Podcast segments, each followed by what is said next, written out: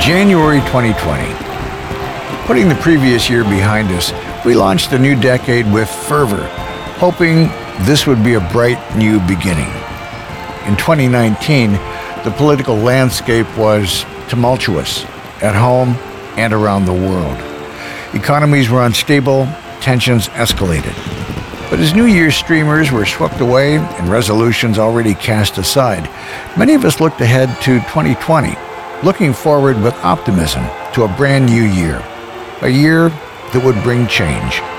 The outbreak of mystery pneumonia cases in Wuhan began last month. It's a new type of coronavirus. South Korea is the first country outside of China to report a suspected case. There are now more new cases of coronavirus being reported outside China. France was the first country in Europe to confirm cases of coronavirus. Now it's the first to record a fatality. The deadly coronavirus officially hitting the U.S. An elderly man in British Columbia has died as a result of the disease. Change arrived in the form of a virus, first identified in Wuhan, China, and surreptitiously spreading throughout the world. It became obvious something was seriously wrong. Tonight, the Chinese city of Wuhan and nearby towns locked down. No trains, flights, or mass transit. On January 23rd, the Chinese government quarantined tens of millions of people, an event unlike anything seen in human history. On February 11th, the World Health Organization announced an official name for the disease. The World Health Organization has officially called it the coronavirus.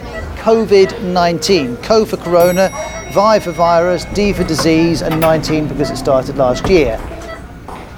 This is the story of a small and determined group of doctors and scientists. Their courage, innovation, persistence, and unrelenting attack on COVID 19. This is a story of hope.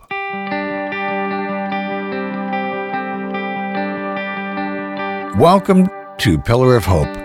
This podcast explores the groundbreaking discovery of an innovative use of a common drug that may significantly decrease the risk of COVID 19 complications in patients. A drug that can save lives.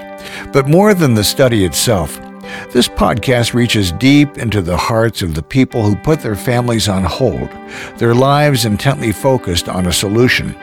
You'll hear their frustrations, their concerns, their gratitude, and without fail, their hope.